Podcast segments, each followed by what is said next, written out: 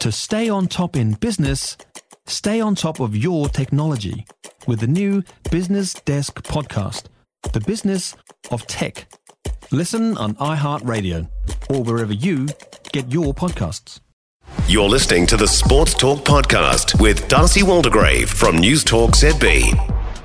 And it's a warm welcome to the program to World Champion. I love the sound of that. I'm sure Mea Motu does as well. She is the IBO Super Bantamweight Champion after last night, defeating the Canadian Tanya Walters at the Fight for Life. Mea, first up, congratulations. You must be awfully proud of yourself and your team. Oh, yes, 100%. I'm so proud, and I'm so proud of my team. I'm more proud of my team, to be honest.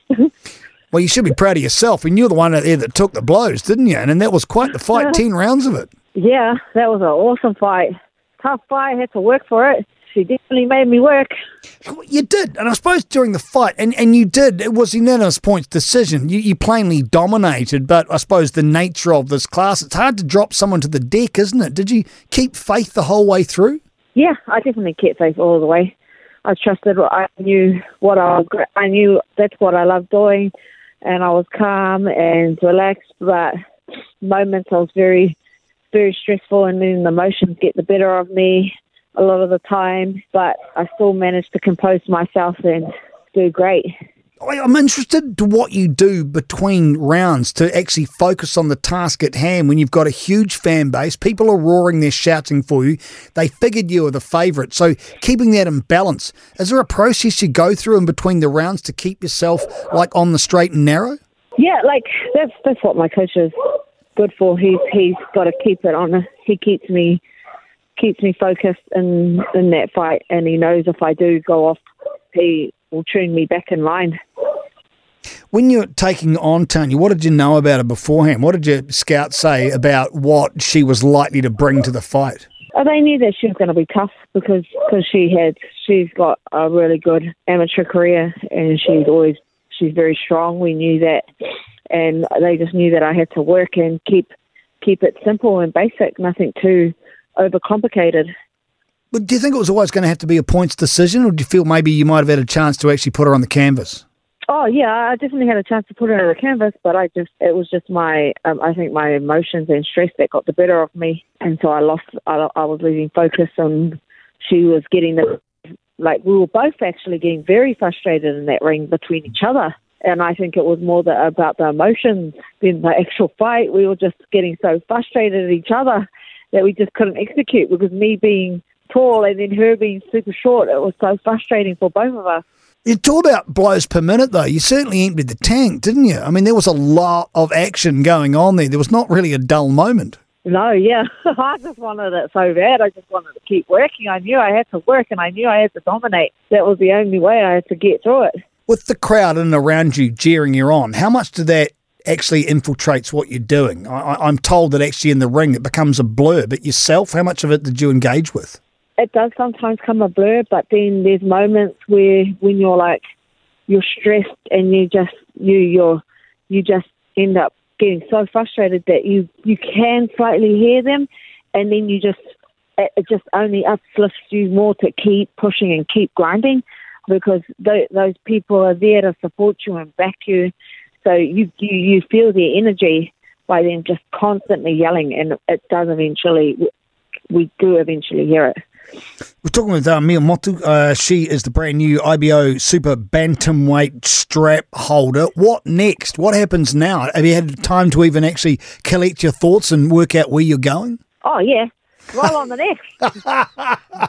What's this, is a, this fight was a learning curve, and I just want to keep growing to be. This is only going to get me closer to the next bout. So, yeah, just going to keep growing and keep pushing and keep grinding and working hard. Do, do you, Fine, stopping. Do you defend this strap or do you go off looking for another ones? Because you've been pretty open saying that you want pretty much every title there is out there. So what, what, what does that process involve? What has to happen next? So it, um, it depends. Like we, my coach will have to look for opponents, and then depending where we, where we could go, we would love it to come and like fight for. We definitely want to defend it here. Otherwise, go overseas but home is where I want it to be. So yeah, if we can bring them here, but it's just the backing that's what we need. Like you know, the sponsors because it, it can cost a lot. Like behind the scenes, people don't understand how expensive it is just to bring these titles here to New Zealand. You said you want to bring it to New Zealand, but to fight overseas, that might be a reality. Why would you hesitate at that? I, I believe that bringing it here in New Zealand and allowing the international stage to see that New Zealand is just is just as great as overseas. And you know, we're a beautiful country, beautiful people.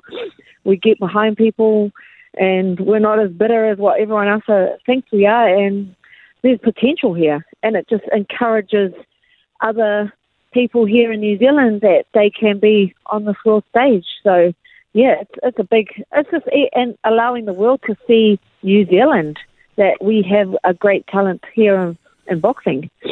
We're less than 24 hours out from the start of that fight, Mea. Have you had a chance to pick through the tape, work out what worked and what didn't? I haven't even watched it. I've only watched like little short snippets, but I really know in my mind. I really know. I know what I've got to work on and I know what I've got to get better at. And that's what it's all about just learning and preparing for the next one. So, could you summarise what that is? You were talking about it before. Is it, is it purely focus and keeping to the task at hand? Is there any particular aspect of the fight you think you really need to polish? Yeah, like just I think I really got to try get my focus a lot more better. Don't let everything overwhelm myself. Like the emotions get the better of me because my boxing skills there, and I've definitely got the strength, but I just allowed that. So learning to control those emotions and feelings when well, when when they're putting under your stress. And we saw those come out. Uh, I yeah. wanted to escape early because I didn't want to get caught in the car park mess up in North Shore. Was like, no, no, I need to see the look on your face when you win the title. And we don't know with judging and boxing how things goes, but you were dominant right the way through that. So I think there's going to be little argument that you're going to win or not. Had to watch it. Tell us about that moment when you got your hands, you got your gloves held up because man, that emotion was palpable. It was amazing to look at, Mea. Oh, thank you. Um, that was just magical. Like I it was like I felt like this little kid who like just had been uplifted and just being brought into this world and it just felt I felt I literally felt everyone's energy in that stadium and it just it felt like they all just hit me and it, I just dropped. I couldn't I couldn't hold it because it was like I felt like the whole of New Zealand was all supporting me and backing me, and I just felt the love and the support, and it was so powerful. It was so encouraging, and I've I've had nothing but positive energy and positive feedback from our country alone. Like it's just amazing, and I'm just so overwhelmed. And just to complete that fight was just glorious. It was, it was so.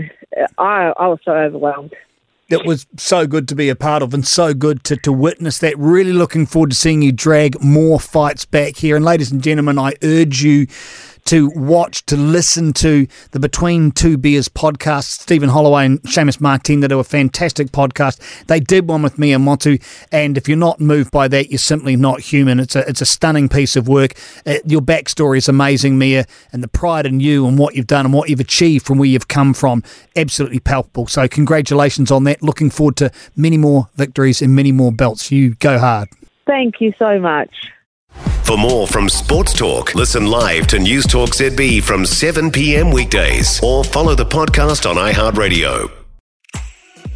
If you enjoyed this podcast, you will love our New Zealand Herald podcast, The Little Things, hosted by me, Francesca Rudkin, and my good friend Louise Airy. We focus on all the little things that you can do to make a positive impact on your life and to cut through the confusion from the health and wellness industry. Join us every Saturday to hear from the experts for all the tips and advice you need. Just search The Little Things on iHeartRadio or wherever you get your podcasts.